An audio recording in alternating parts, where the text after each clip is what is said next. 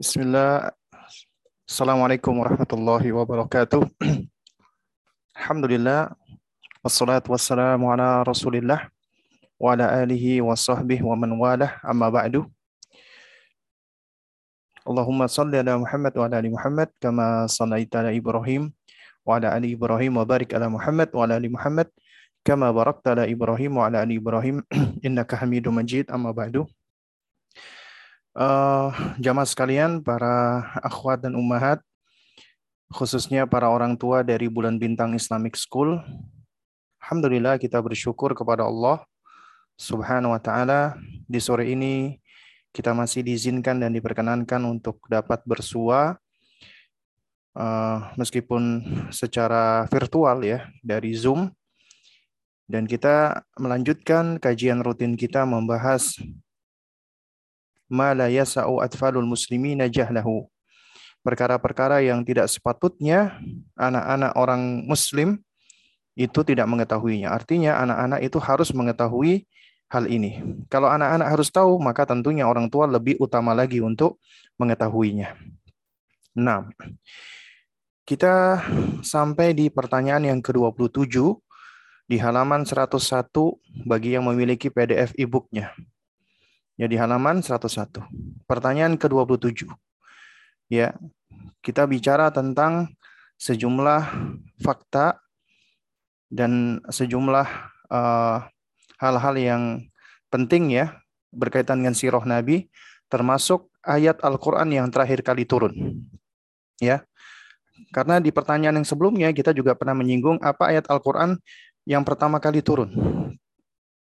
Sekarang kita akan membahas apa ayat Al-Quran yang terakhir kali turun. Dan nanti kita akan singgung ini. Ada sejumlah fawaid atau faidah. Ya. Dan juga adanya varian pendapat atau ikhtilaf ya. Al-ulama, perbedaan pendapat ulama berkaitan dengan hal ini.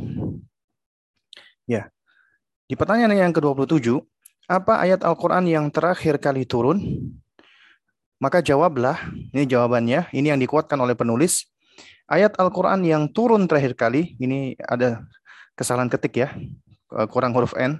Ayat Al-Quran ayat Al-Quran yang yang terakhir kali turun adalah firman Allah Subhanahu wa taala, "Wattaqu yawman turja'una fihi ila Allah, thumma tuwaffa kullu nafsin ma kasabat wa hum la yuzlamun." Wattaqu dan hendaknya kalian takut atau juga boleh apa eh, sebagian ulama memaknai dan peliharalah dirimu ya. Sebagaimana firman Allah ya ku anfusakum ya itu jagalah dirimu dan keluargamu. Di sini wattaqu maknanya itu bisa bermakna ya dan takutlah engkau. Atau bisa bermakna jagalah dirimu dari azab ya maksudnya yauman ya pada pada hari yang waktu hari itu turja'una fihi ilallah. Kamu semua dikembalikan kepada Allah yaitu di hari akhir di hari kiamat. Hendaknya kamu takut dengan hari itu atau kamu jaga dirimu. Ya, dari azab di hari yang waktu itu kamu semua dikembalikan kepada Allah. Thumma tuwaffa kullu nafsin. Kemudian ya diwafatkan uh, afwan. Thumma tuwaffa. Ya. Jadi uh, apa namanya? dibalas dengan balasan yang sempurna dengan balasan yang apa sesuai ya. Kullu nafsin setiap jiwa setiap diri maka sabat atas apa yang dikerjakan oleh jiwa tersebut wahum la yuzlamun wahum la yuzlamun dan mereka tidaklah dizalimi atau dianiaya sedikit pun karena Allah tidak mungkin menzalimi hamba-hambanya. Nah, ini adalah ayat yang terakhir turun ya yang dikuatkan oleh penulis di dalam hal ini yaitu surat Al-Baqarah ayat 281. Nah, baik uh, jamaah sekalian yang dimuliakan Allah Subhanahu wa taala, kita coba perhatikan ya.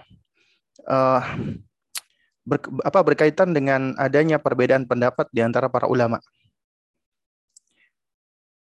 Yang pertama kita coba lihat nih ayat yang pertama kali turun. Ya, ayat yang pertama kali turun kepada Rasulullah Ya, ini juga sebagaimana diterangkan di dalam buku ini ya.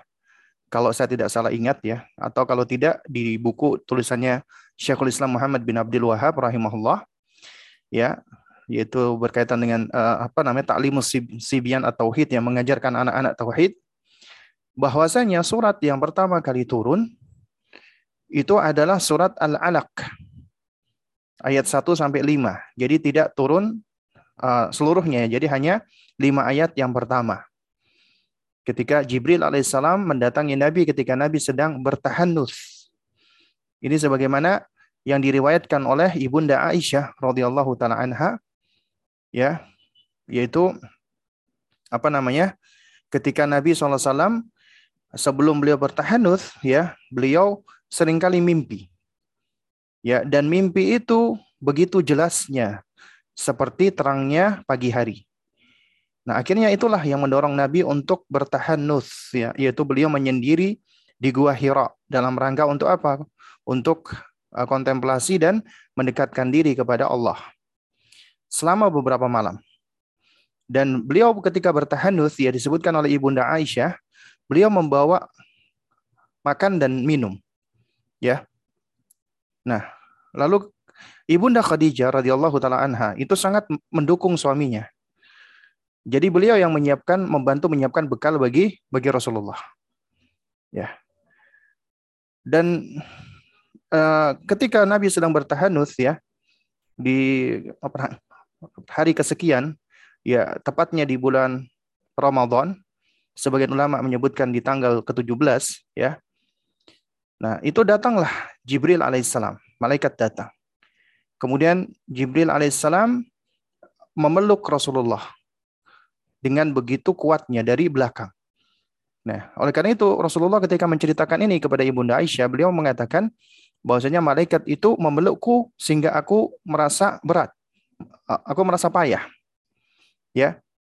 Sehingga aku menjadi sulit bernapas. Dan malaikat itu berkata, "Iqra, bacalah wahai Muhammad." Kemudian Nabi mengatakan, "Ana lastu biqari'in." Aku orang yang nggak bisa membaca. Ya, Kemudian dilonggarkan apa namanya pelukan Jibril alaihissalam. Kemudian dipeluk lagi dengan kuat. Iqra. Bacalah wahai Muhammad. Diulang lagi oleh Rasulullah. Ana lastu biqarin. Aku nggak bisa baca. Kemudian dipeluk lagi dengan kuat. Ya, sehingga Nabi berasa payah. Ya. Kemudian dilepaskan lagi sembari mengatakan Iqra. Bacalah wahai Muhammad ana lastu biqari dan beliau menceritakan bahwasanya malaikat tersebut yaitu Jibril yaitu memeluk Rasulullah sebanyak tiga kali. Nah, kemudian baru Jibril melanjutkan Iqra bismi rabbikal ladzi khalaq. Khalaqal insana min 'alaq. Iqra wa rabbukal akram alladzi 'allama bil qalam 'allamal insana ma lam ya'lam. Ini lima ayat pertama yang pertama kali turun. Ya. Iqra, bacalah wahai Muhammad bismi rabbikal ladzi khalaq dengan menyebut nama Rabbmu yang menciptakan. Khalaqal insana min 'alaq, yang menciptakan manusia dari segumpal darah. Di sini Rasulullah langsung diberikan ilmu oleh Allah Subhanahu wa taala. Yaitu asal penciptaan manusia. Manusia itu diciptakan dari segumpal darah. Iqra wa rabbukal akram. Bacalah. Dan Rabbmu adalah yang maha pemurah. Alladhi 'allama bil qalam yang mengajarkan dengan perantaraan al-qalam. Nah, ini juga diajarkan ya. Ini ayat yang pertama kali turun ini tuh mengajarkan ilmu yang sangat luar biasa sekali. Ilmu yang Allah berikan kepada manusia. Manusia bisa berkomunikasi, berbicara dengan lisan dan tulisan. Ya. Manusia mampu untuk berbicara secara lisan, verbal dan secara tulisan. Dari mana ilmu ini? Allah yang mengajarkan. Allah ajarkan kepada bapak kita Nabiullah Adam alaihissalam. Ya. Allama Adama ya. Asma'a kullaha. Allah mengajarkan Adam semua nama-nama.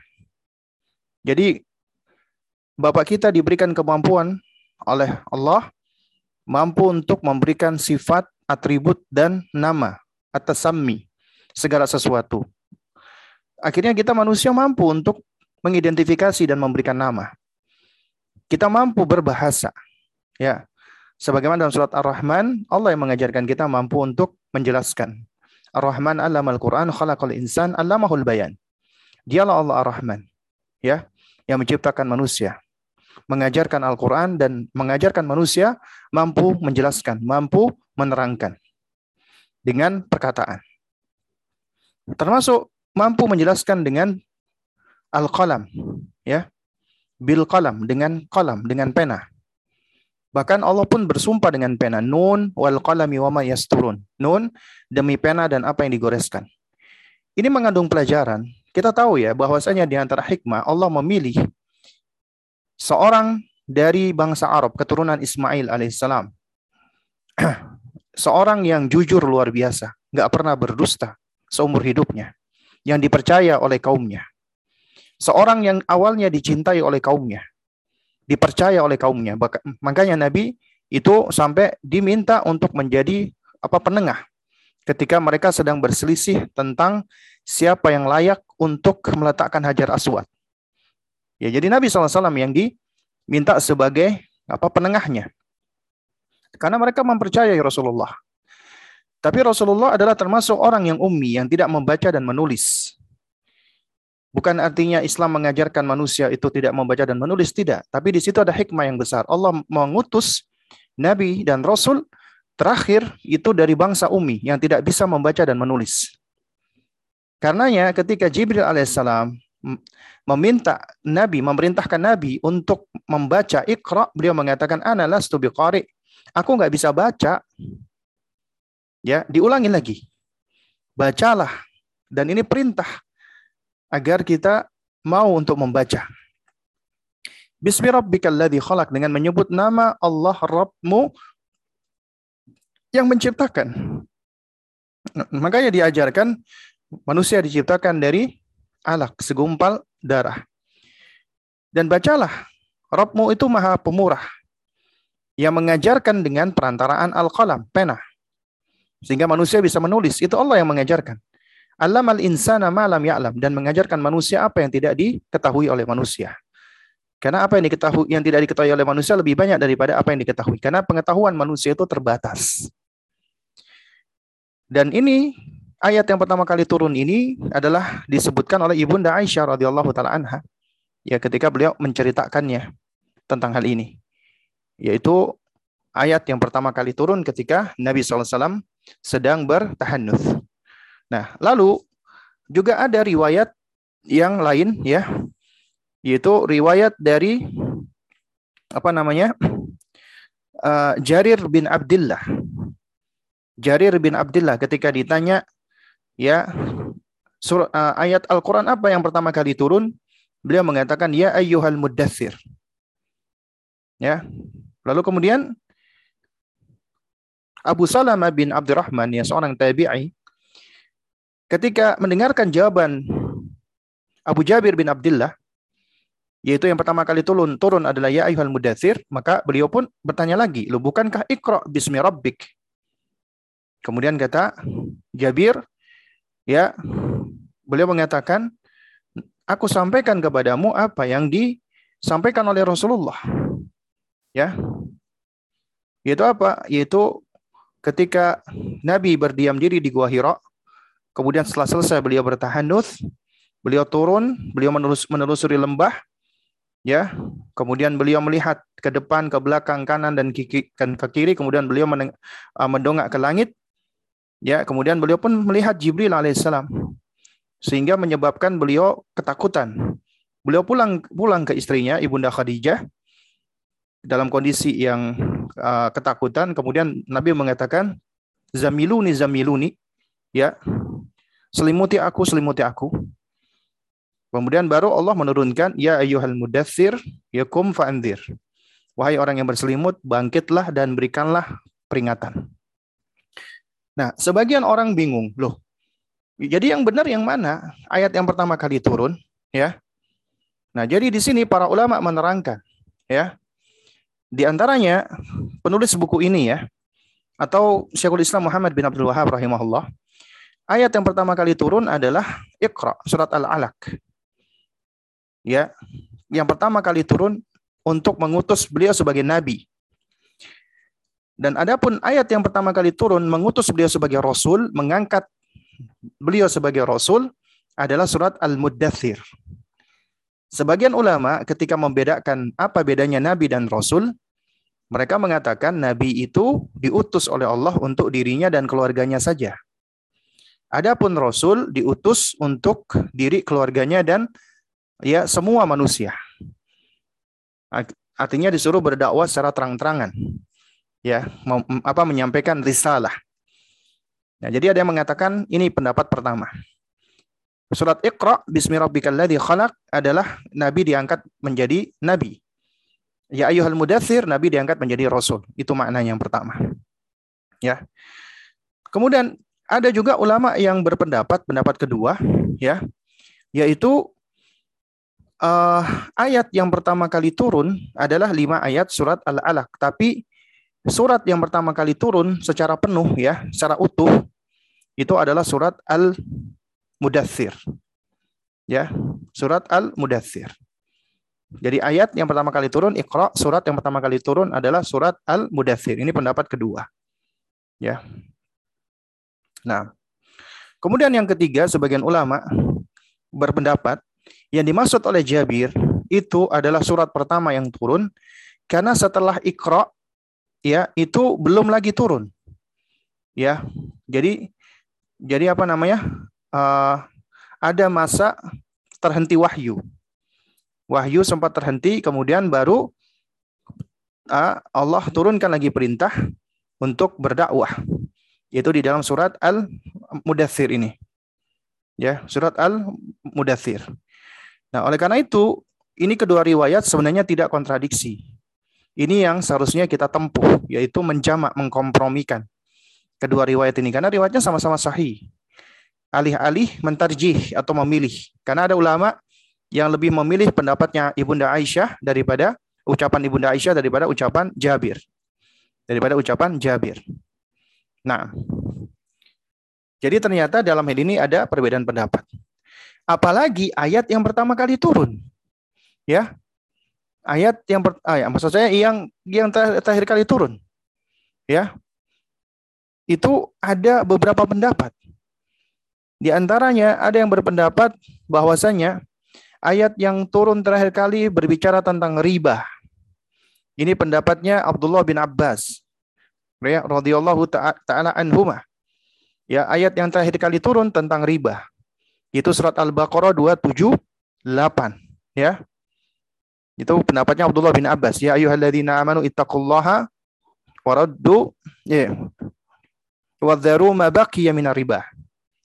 Wadharu baqiya ma baqiya min riba.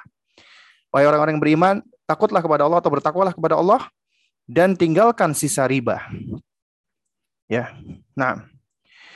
Dan juga pendapat yang kedua ya yaitu juga pendapatnya Abdullah bin Abbas dan juga pendapatnya Said bin Jubair. Ini pendapat yang dipegang oleh penulis buku ini, yang dikuatkan oleh penulis buku ini yaitu wattaqu yauman turja'una fihi ilallah. Ya. Dan takutlah kamu dengan hari yang ketika itu kamu dikembalikan kepada Allah. Thumma tuwaffa kullu nafsim la yudhlamun. Kemudian masing-masing diri diberikan balasan yang sempurna ya sesuai dengan apa yang dikerjakan sedangkan mereka tidak dianiaya oleh Allah Subhanahu wa taala, tidak dizalimi oleh Allah. Ya. Nah, kemudian ada juga loh pendapat ulama, di antaranya ini ucap uh, pendapatnya Imam Said Ibnu Al-Musayyib. Ya. Yaitu berkaitan dengan hutang piutang. Ya. Berkaitan dengan muamalat atau hutang piutang. Surat Al-Baqarah 282.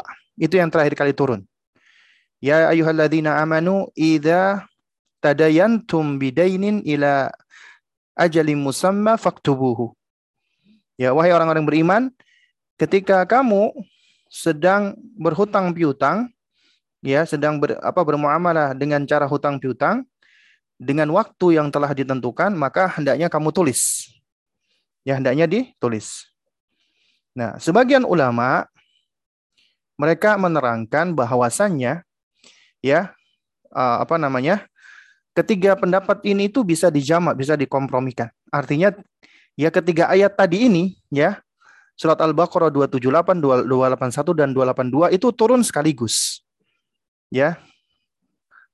sebagaimana ayat-ayat ini disebutkan secara berurutan di dalam surat Al-Baqarah. Ya. Jadi ketiga ayat ini turun sekaligus. Ini pendapat sebagian ulama. Ya. Nah, lalu kemudian juga ada pendapat dari sahabat yang mulia Al-Barra bin Azib. Ya, ayat yang pertama kali turun adalah surat An-Nisa ayat 76. Ayat 176. Ya. Tentang apa? Kalalah. Ya. Yastaftunaka kulillahu yuftikum fil kalalah. Mereka meminta fatwa kepadamu wahai Muhammad, ya maka katakanlah Allah memberikan fatwa kepada kalian tentang al-kalalah. Ya. Dan masih banyak lagi pendapat-pendapat yang lainnya.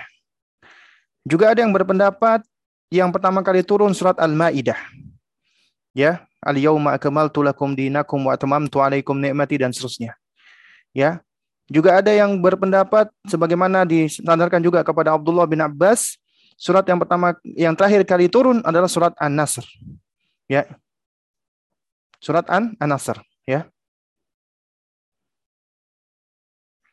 Kemudian ada juga yang berpendapat surat At-Taubah 128 129. Ada juga yang berpendapat surat Ali Imran 195. Ada pula yang berpendapat surat An-Nisa 93. Ya dan masih masih banyak lagi. Ya. Nah, tapi pendapat-pendapat ini sebagaimana kata Al-Imam Al-Bakilani rahimahullah adalah pendapat yang sebenarnya tidak ada sandarannya. Tidak warid dari Nabi SAW.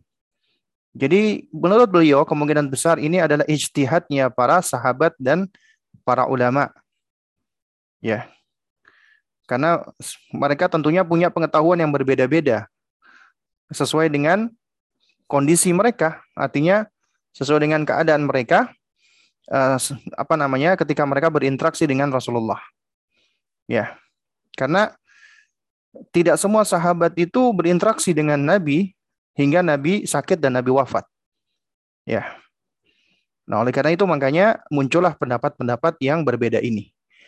Kalau ditanya, Ustadz, mana yang lebih rajih? Ya, yang lebih rajih sebenarnya adalah surat Al-Baqarah. Ya, ketiga ayat yang tadi disebutkan, yaitu ayat 278, 281, dan 282.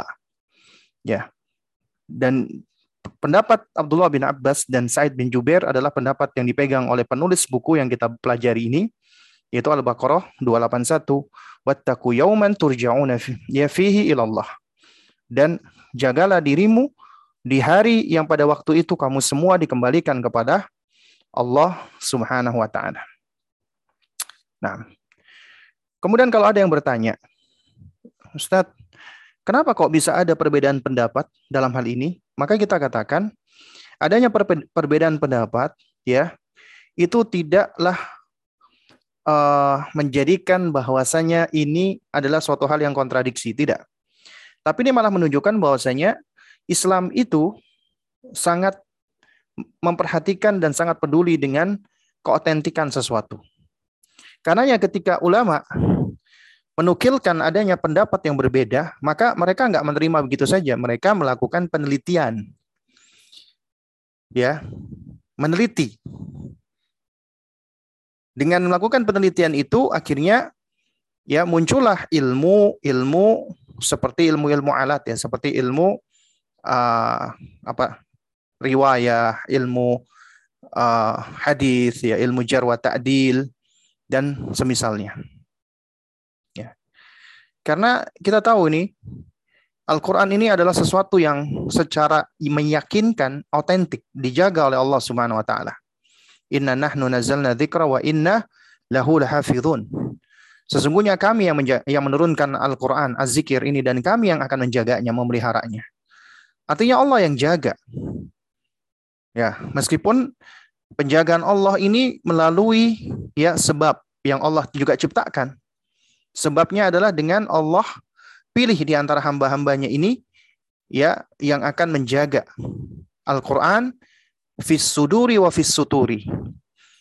Ya, fis suduri wa fis sutur menjaga Al-Quran di dalam sudur, dada atau memori hafalannya, wafis suturi, yaitu melalui catatan atau tulisannya. Makanya Al-Quran dikenal dengan dua nama yang paling masyhur di antara nama-nama yang lainnya. Apa? Al-Quran itu sendiri dan Alkitab atau Kitabullah. Apa arti Al-Quran? Al-Quran itu artinya al-makru, sesuatu yang dibaca. Maka Allah jaga kiroahnya, bacaannya. Ada orang membaca Al-Quran ngawur-ngawur, ketahuan ngawurnya. Ada orang membaca Al-Quran itu dia sengaja membuat bacaan yang aneh-aneh, ketahuan dia berusaha mentahrif, merubah-rubah, bakal ketahuan. Dari zaman ayat Al-Quran ini turun, hingga sekarang apabila ada orang berusaha untuk mentahrif, merubah-rubah bacaan Al-Quran, maka akan ketahuan. Pasti ketahuan. Gak mungkin enggak. Kenapa? Karena Allah yang menjaganya. Allah jaga dengan cara Allah menjadikan manusia menyimpan Al-Quran di dalam dada mereka, hafalan mereka, memori mereka. Karena nggak ada satu pun kitab di dunia di muka dun, apa di muka bumi ini di dunia ini itu yang bisa mengalahkan Al-Quran. Gak ada.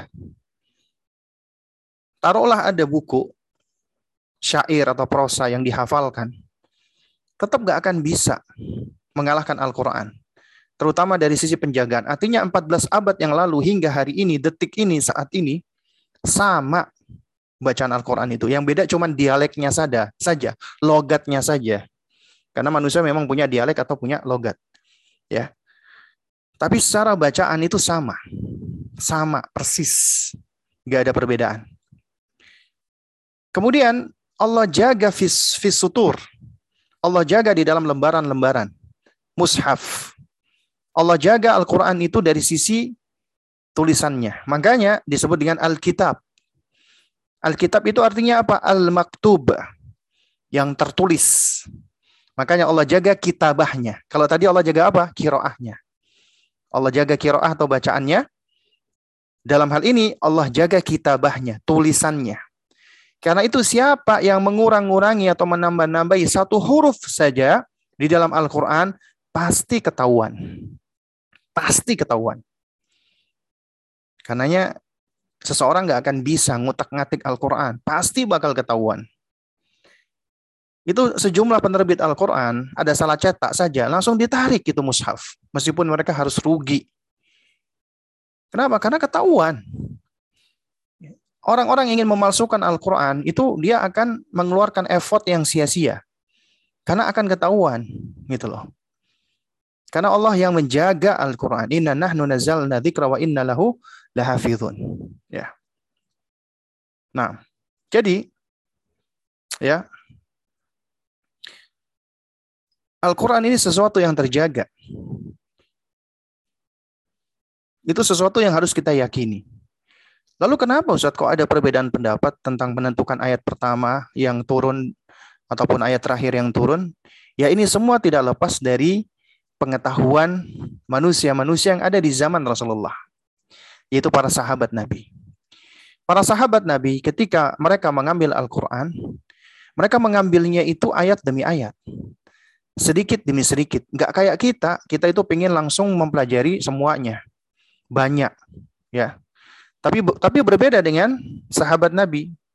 Ridwanullah alaihim ajma'in. Mereka mengambil Al-Quran itu ayat demi ayat.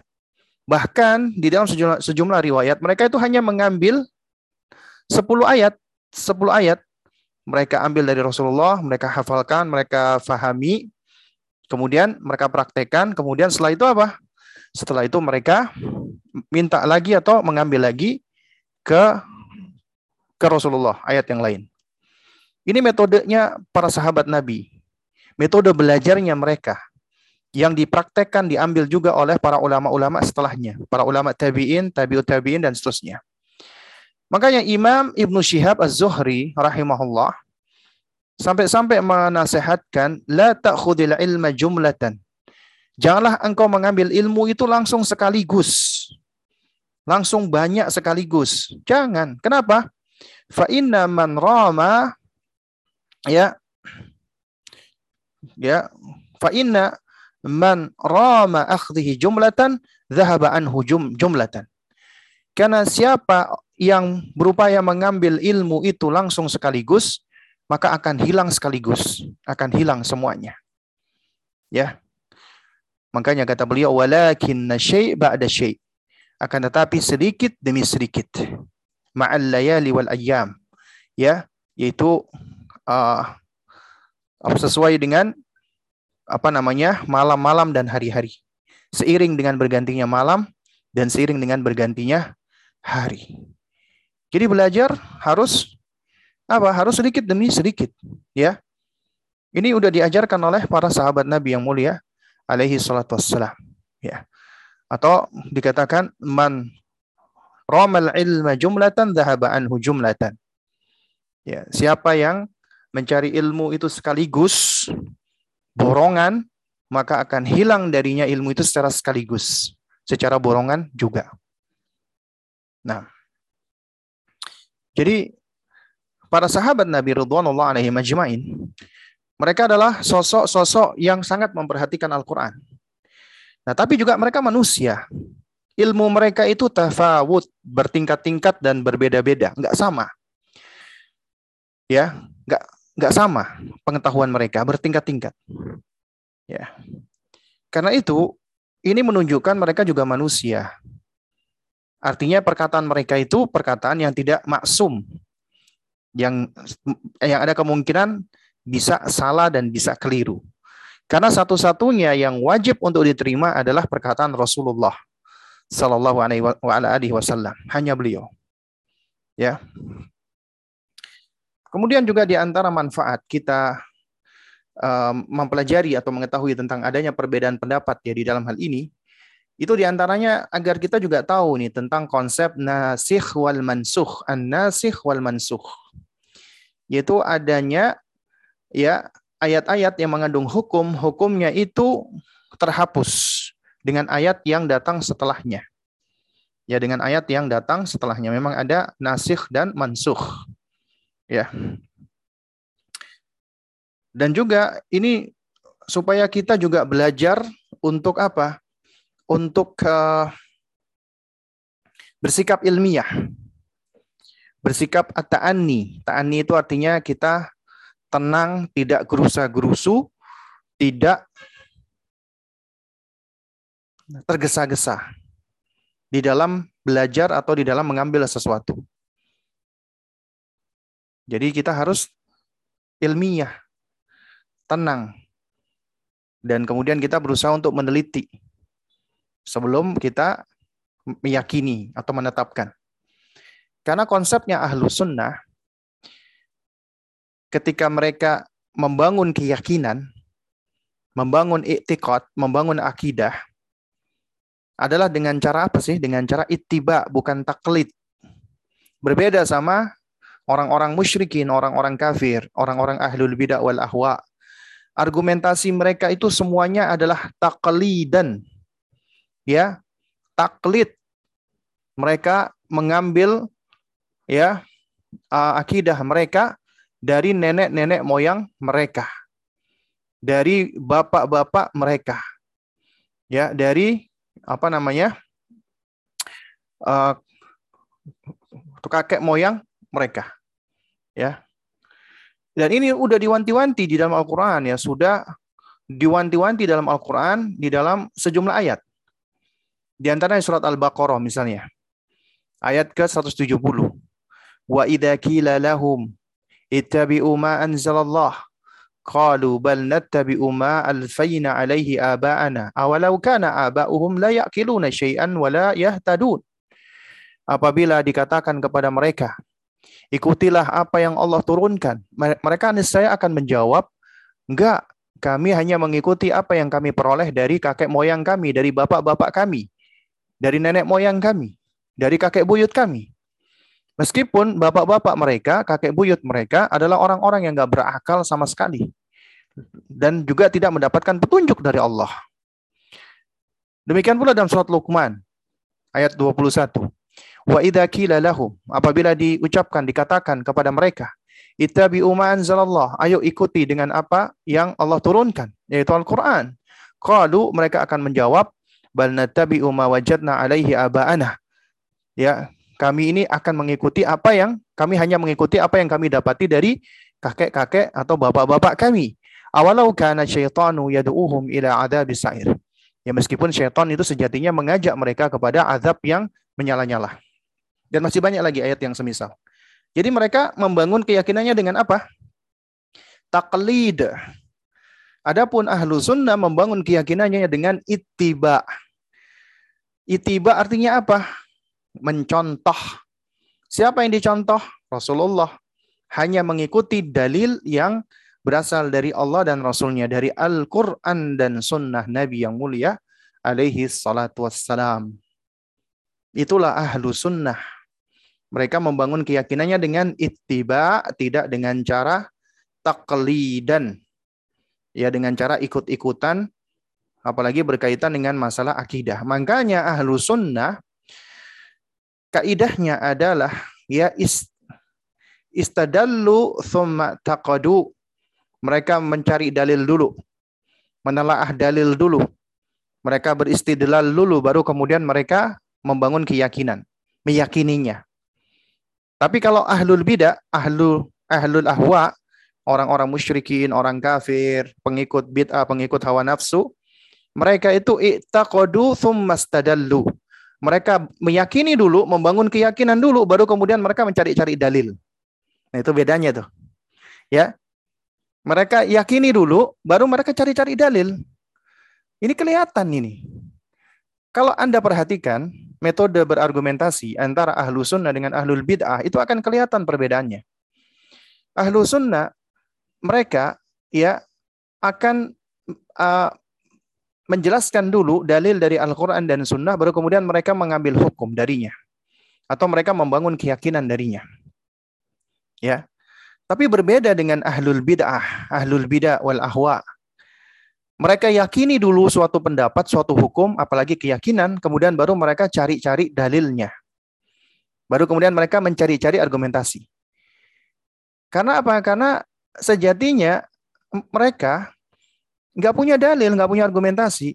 Argumentasi mereka adalah mengikuti kakek-kakek moyang mereka, mengikuti tradisi. Ini adalah tradisi kami, tradisi nenek moyang kami. Ini adalah tradisi daerah kami. Meskipun itu tradisi yang menyimpang. Meskipun kakek-kakek moyang mereka, kata Allah ini, layak kiluna syai'a, nggak punya akal sama sekali. Nggak berakal, nggak punya ilmu. Tapi mereka benarkan, mereka terima. Padahal Allah Subhanahu wa taala telah memberikan kepada manusia itu penglihatan, pendengaran dan akal agar manusia mampu untuk melakukan pemilah-milahan, tamyiz. Mana yang benar, mana yang salah, mana yang keliru, mana yang benar. Itu Allah udah berikan kemampuan ini. Tapi ternyata akal yang Allah berikan kepada sebagian manusia itu nggak digunakan sebagaimana mestinya. Makanya mereka orang-orang musyrikin ini lebih hina, lebih buruk, lebih jelek daripada hewan ternak. Wal billah. Ya, lebih jelek, lebih buruk daripada siapa? Daripada hewan ternak. Ya. Dan ini sudah Allah Subhanahu wa taala jelaskan di dalam Al-Qur'anul Karim, ya.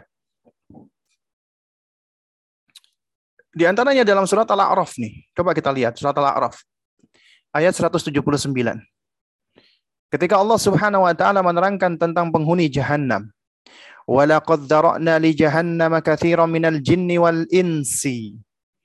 Ya, dan sungguh kami telah ciptakan isi neraka jahanam itu mayoritasnya dari jin dan manusia. Kenapa Allah katakan lahum qulubun la yafqahuna biha mereka memiliki hati tapi mereka enggak gunakan untuk memahami ayat-ayat Allah. Walahum a'yunun la yubsiruna biha. Mereka punya mata tapi tidak digunakan untuk melihat tanda-tanda kekuasaan atau kebesaran Allah. Walahum adhanun la yasma'una biha. Mereka punya pendengaran, telinga, tapi enggak dipergunakan untuk mendengarkan ayat-ayat Allah. Ulaika kal an'am. Mereka itu bagaikan hewan ternak balhum adol bahkan mereka lebih sesat daripada hewan ternak. Ini Allah yang mengatakan. Mereka lebih sesat daripada hewan ternak. Ulaika humul ghafilun. Mereka itulah orang-orang yang lengah. Ya, mereka itulah orang-orang yang yang lengah. Ya. Jadi Allah udah berikan instrumen agar bisa mengetahui ilmu atau bisa mengetahui kebenaran maksud saya. Mereka bisa mendapatkan ilmu tapi nggak digunakan. Bahkan mereka lebih mengikuti tradisi dari kakek moyang mereka.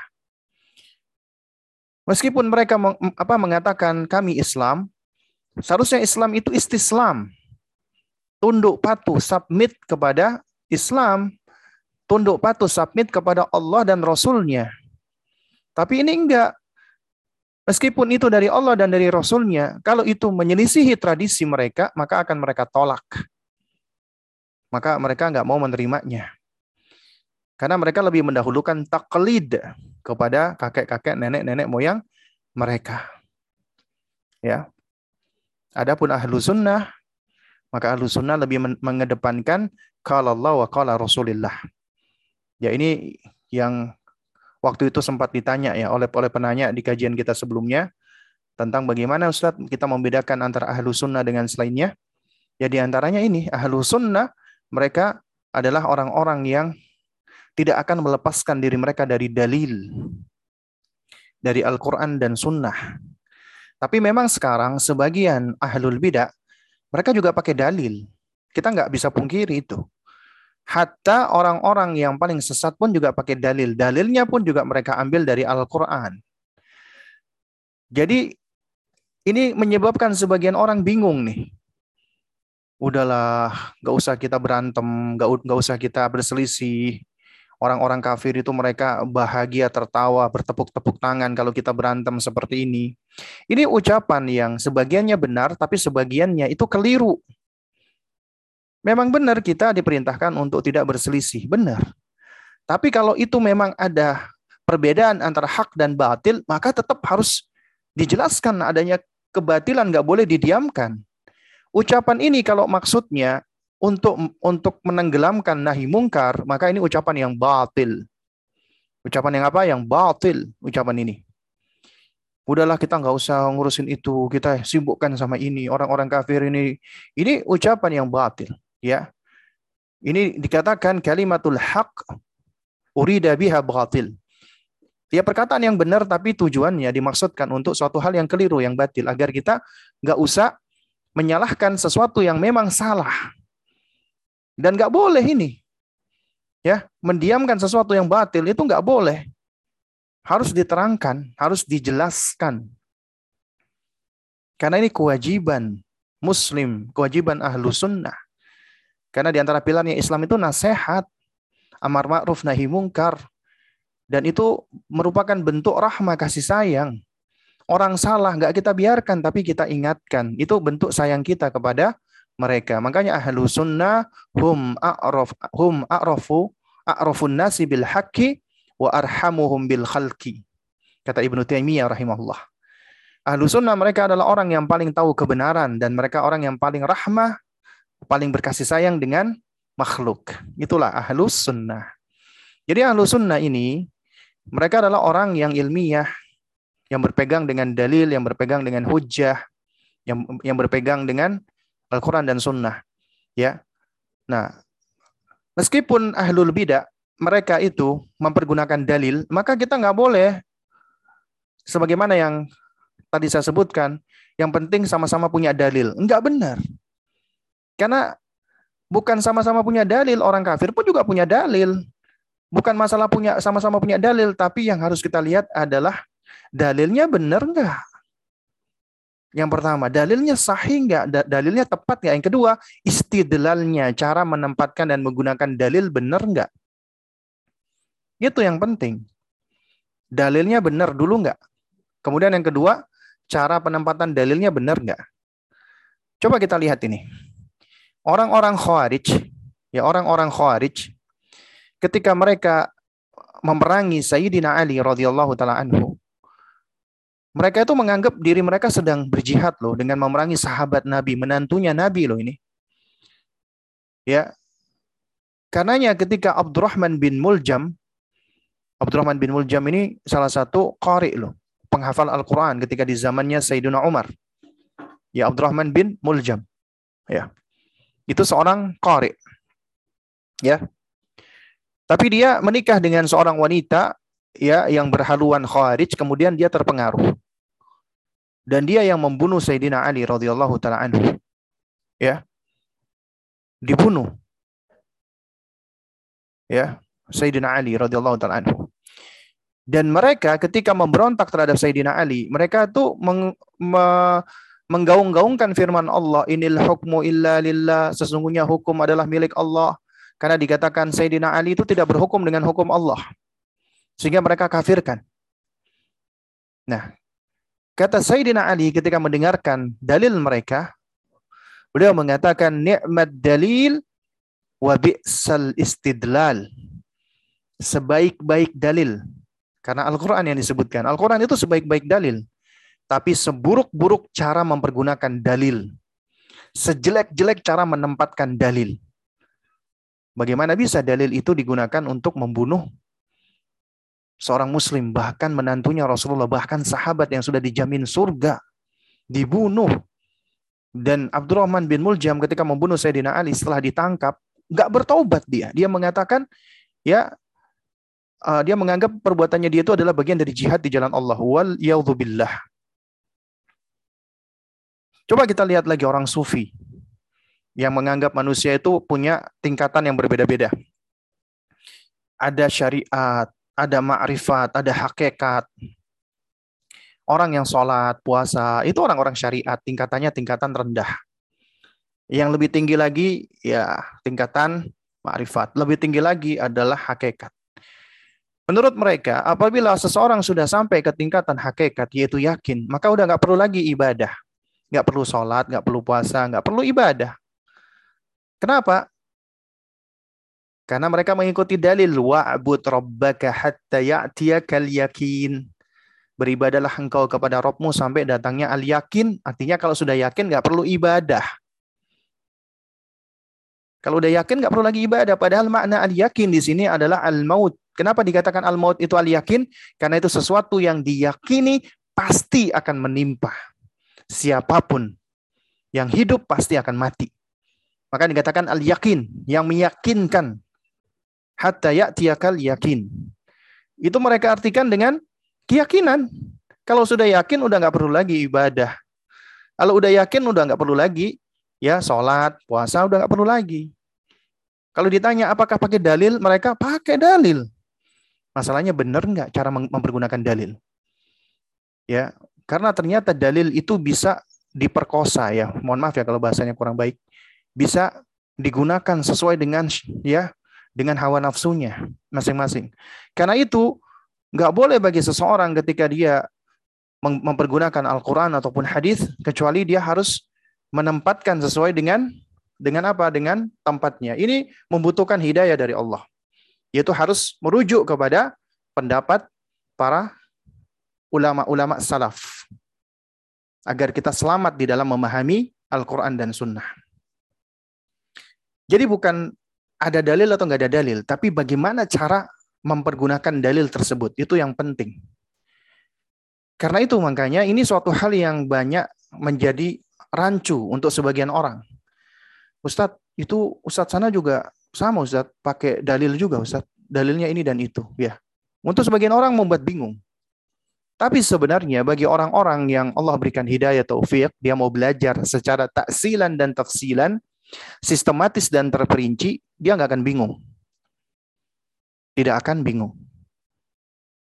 Karena apa? Karena Allah telah memberikan kepadanya dasar, pondasi untuk bisa memilah-milah antara mana yang baik dan yang buruk.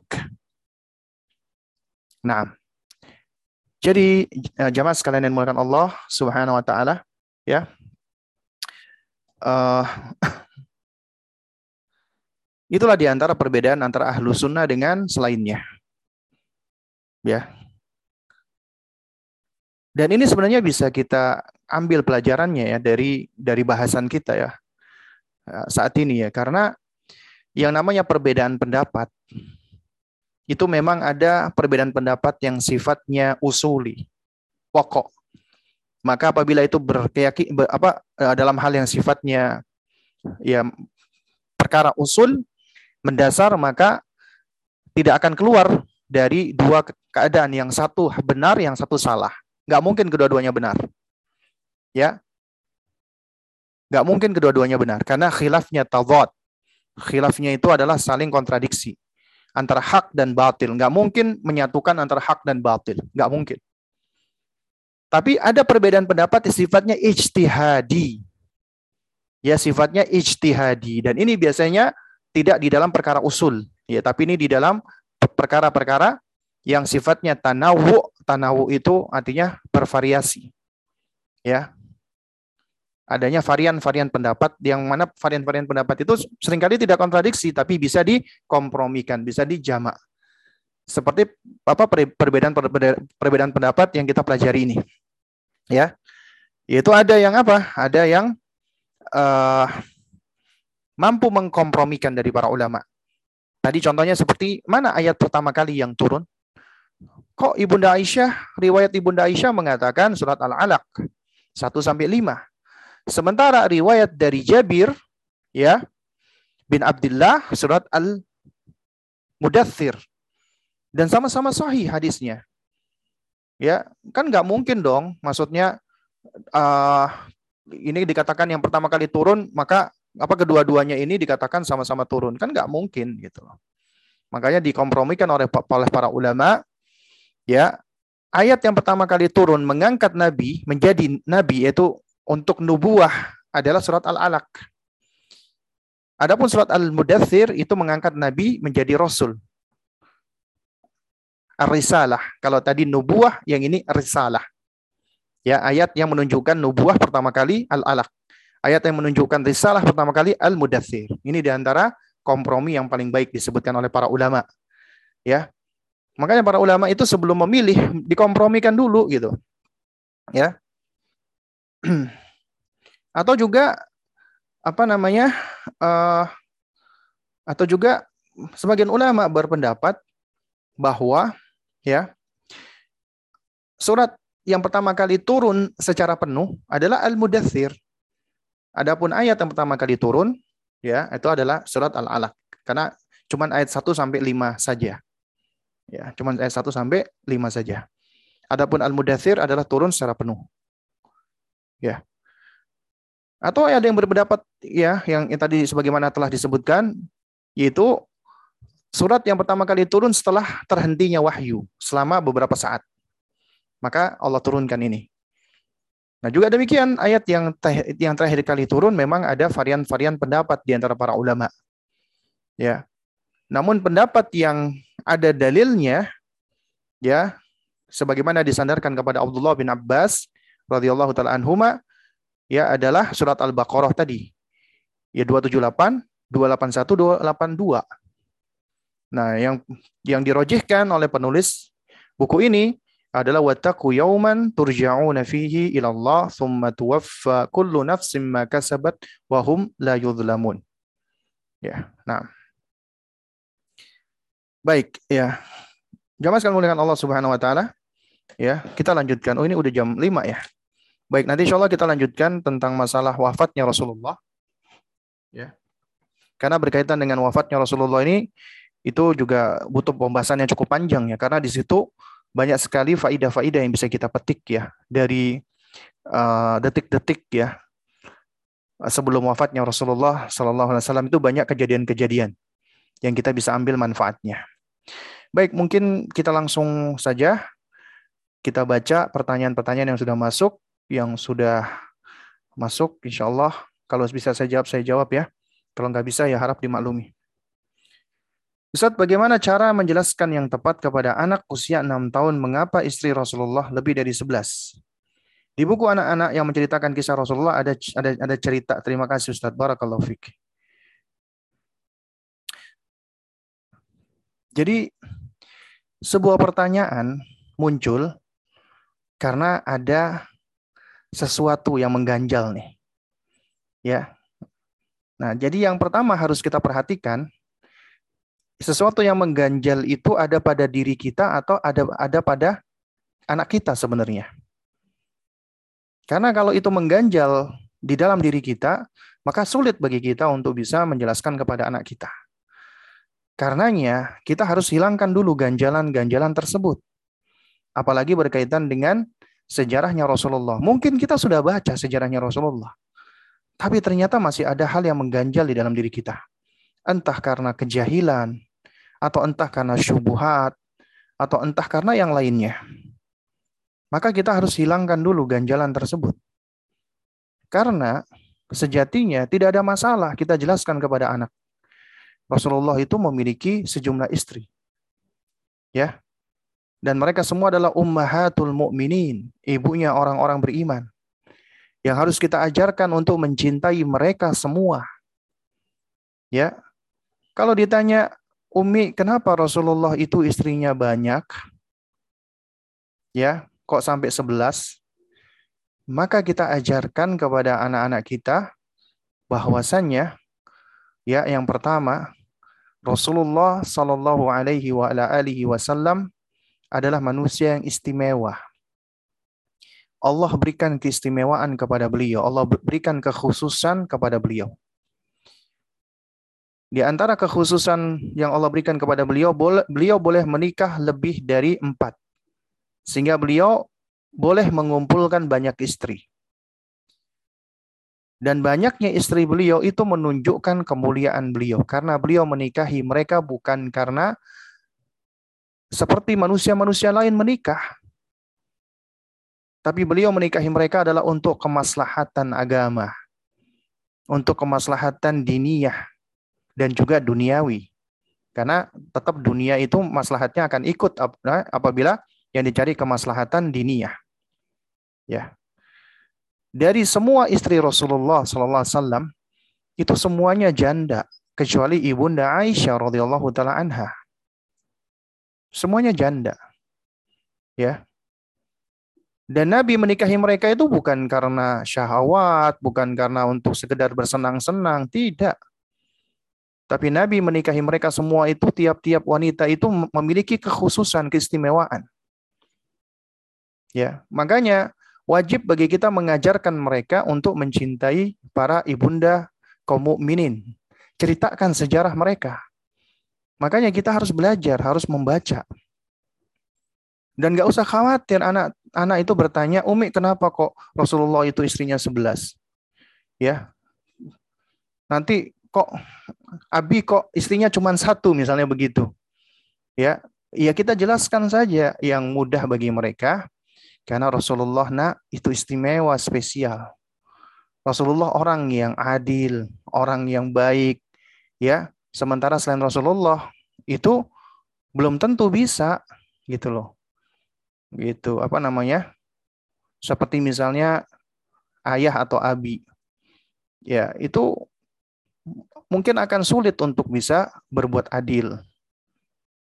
Kalau misalnya punya punya istri lebih dari satu. Ya, nah tapi kalau misalnya uh, ada seseorang yang dia mampu, ya, mampu berbuat adil bukan dalam hal cinta ya, tapi dalam hal berbagi nafkah, maka dia diizinkan itu maksimal empat, maksimal empat. Dan kita nggak boleh merasa malu, nggak boleh merasa ada hal yang mengganjal ketika berbicara tentang masalah poligami. Karena ketika Allah dan Rasulnya memperbolehkan poligami, meskipun itu berat bagi sebagian wanita, maka kita tetap harus sami'na wa ata'na. Mendahulukan karena di baliknya itu pasti akan ada hikmah yang besar, faidah yang besar. Jadi kita nggak boleh menilai poligami lantaran adanya sebagian oknum yang mempraktekkan poligami dengan cara yang nggak baik, dengan cara yang menyelisihi syariat, dengan cara yang menzalimi syariat, menzalimi wanita misalnya, ya, dengan cara menjadikan poligami itu ya anugerah yang terzalimi lantaran praktek dari orang-orang yang keliru atau orang-orang yang salah. Sehingga akhirnya menjadi gambaran yang jelek tentang poligami.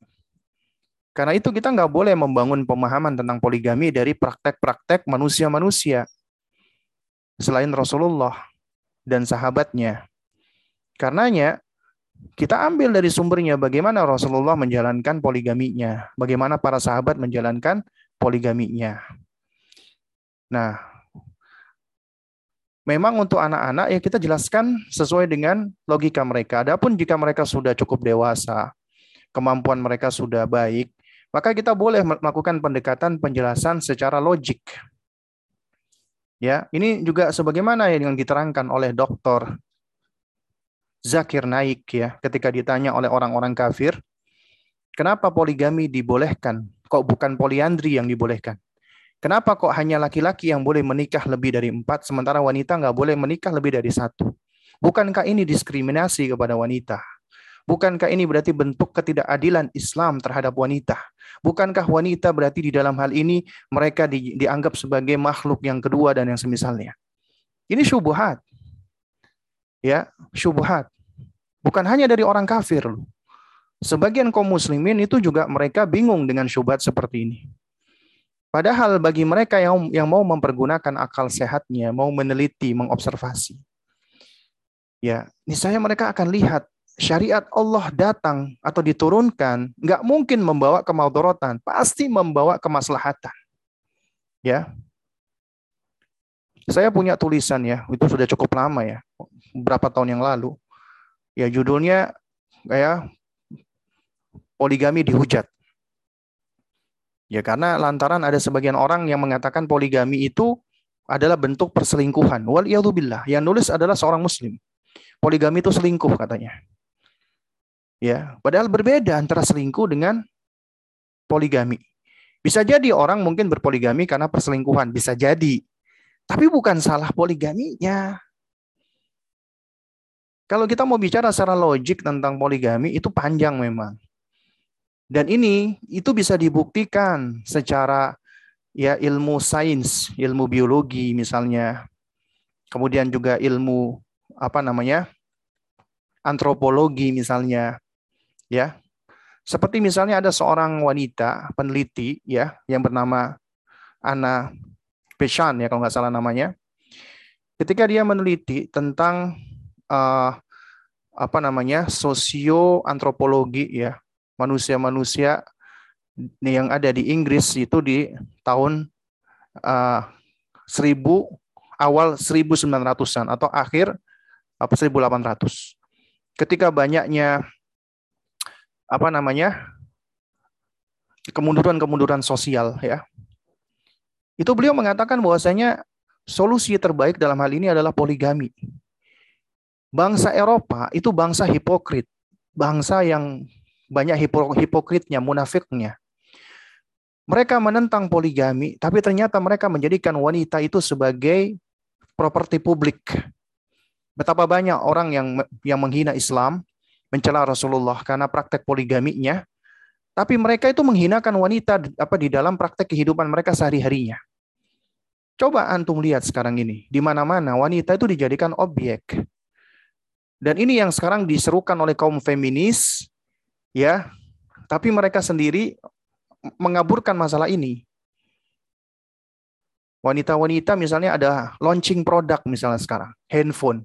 Coba kita lihat siapa yang akan uh, dijadikan sebagai objek?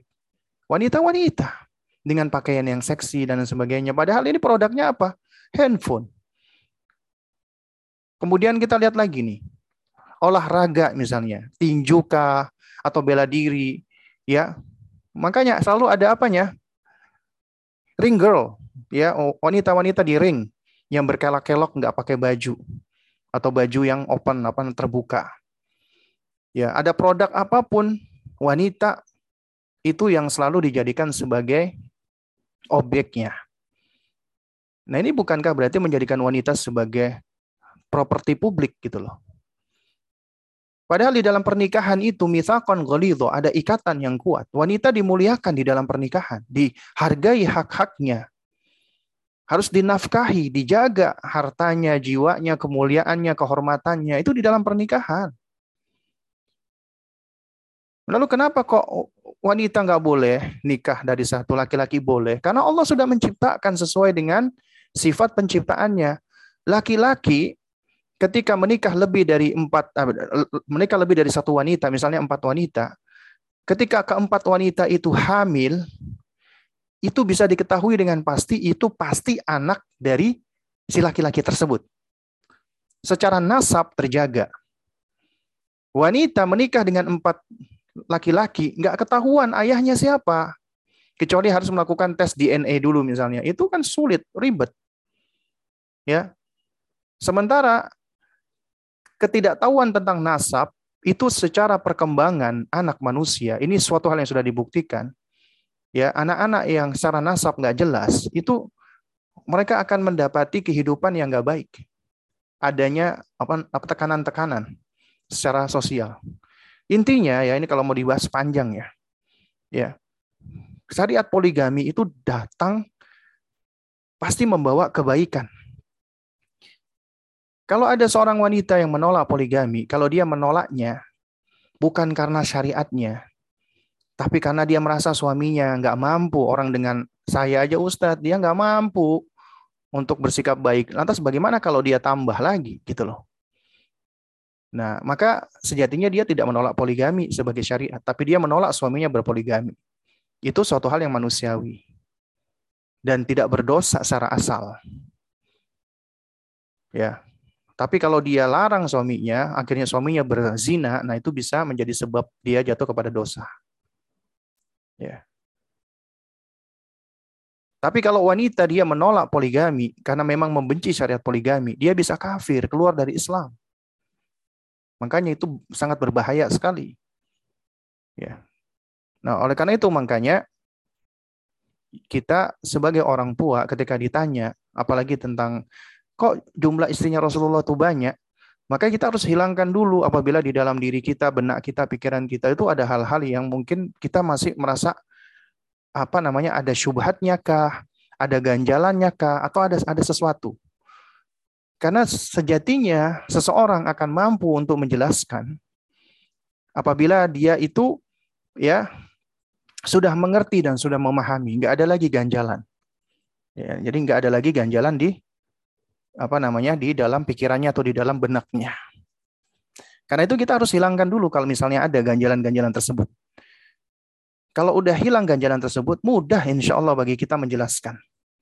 Karena tujuan kita menjelaskan istri-istri Rasulullah agar kita agar kita bisa belajar dari mereka. Mereka wanita-wanita yang istimewa. Semua istri-istri Nabi itu dikatakan ummahatul mu'minin ibunya orang-orang beriman. Makanya ketika Nabi wafat meninggal dunia, ya mantan istri Nabi nggak boleh dinikahi oleh siapa pun, oleh seorang pun. Karena mereka adalah ibunya orang-orang beriman. Nggak boleh ketika Rasulullah wafat ada yang menikahi ibunda Aisyah, ya atau ibunda Hafsah, atau ibunda Ummu Salamah, ya atau yang lainnya. Nggak boleh. Ya.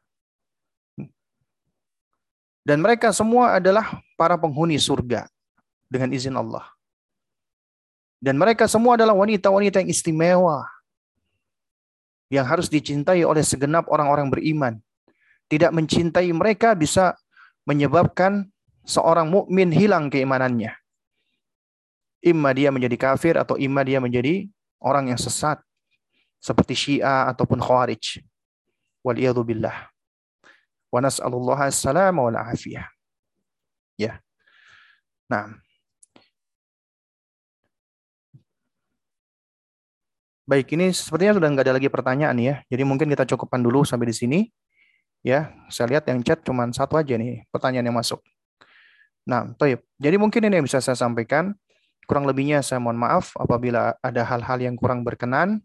Ya, yang hak tentunya datangnya dari Allah, yang batil datangnya dari diri saya pribadi.